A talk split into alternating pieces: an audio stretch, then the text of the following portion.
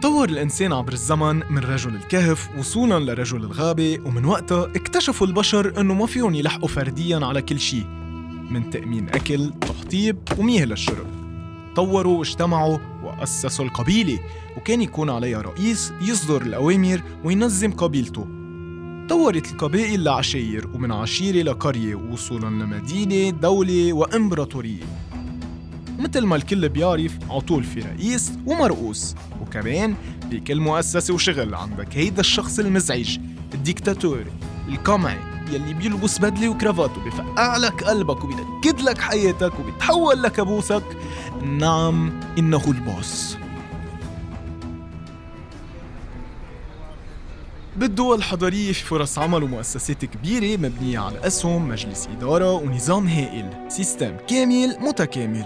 أما أغلبية المؤسسات يلي موجودة بعالمنا العربي تجي تحت عنوان مشابه لشركة نعيم مبارك وأولاده وأحفاده للتجارة والصناعة شامي ملام وفي الكنات أي زوجات الأولاد كمان بس مش ذكرينهم على القارمة. بس هن الكل بالكل. وعادة بيكونوا سبب الخلافات والصراعات الداخلية بالشركة بيسببوا بإفلاسها أو تقسيمها وهن خلف مؤامرة المشاكل العائلية وانقسامها.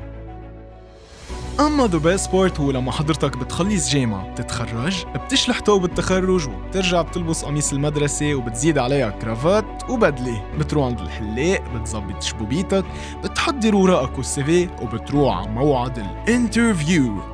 بتستقبلك سكرتير بتسحرك بجمالها وبتقلك. أهلا وسهلا فيك.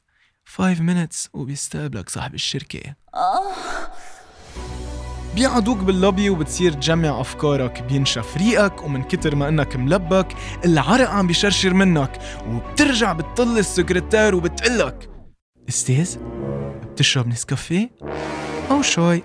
ودغري بترد عليها بفضل المي please إلى حين وصول الساعة المنتظرة بيستقبلك ال boss مع ضحكة الأهلا وسهلا ومن بعدها ببلش التحقيق ليش قدمت عنا؟ شو هدفك بالحياة؟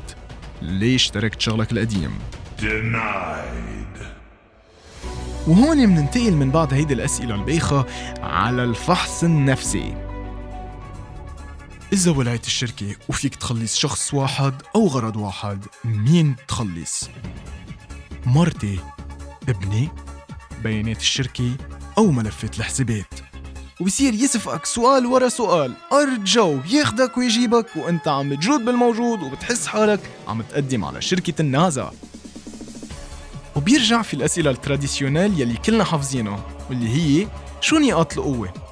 بتفتلوا فيها سريع البديهة hard worker مندفع ما بتتعب خدوم قابل للعمل تحت الضغط وأهم شيء أهم شيء تكذب عليه وتقول له أستاذ أنا بعشق التيم ورك أما أحسن جواب للسؤال الثاني عن نقاط الضعف تبعك والجواب اللي هو أنسب شيء لتاخد هيدي الوظيفة هو إنك تبين له إنك حربوق وتقول له أستاذ ما حدا بيقول عن زيتته عكرين أما السؤال الأخير يلي هو أهم أهم سؤال ويلي عادة بيحدد إذا حتحصل على الوظيفة أو لا بيكون. قديش متوقع تاخد معاش؟ هلأ إذا طلبت قليل حتتوظف بس ما حتقدر تأسس حياتك ولا تقسط بيت ولا تشتري سيارة ولا تصرف على عائلتك ولا تتجوز. وإذا طلبت كتير أكيد ما رح يوظفوك وحتضلك عاطل عن العمل. So make your choice. لنسهلكن حياتكن حبينا نقدم لكم فهرس الشغل بالدول العربية. stage يعني بدهم يشغلوك صخرة بلا معاش وبلا transport. Run. لما تسمع تعبير ابعت لنا ال CV ونحن بنرجع بنتصل فيك يعني نسيها ما رح يوظفوك. Run. من قبل مين حضرتك بس؟ يعني الواسطة is a requirement. حنحطك على الويتنج ليست يعني ابن السكرتيرة مقدم وحيوصفوا له مش إلك. Ladies and gentlemen هيدا كان كل شي لهالأسبوع كان معكم روي نصار and this is Conspiracy.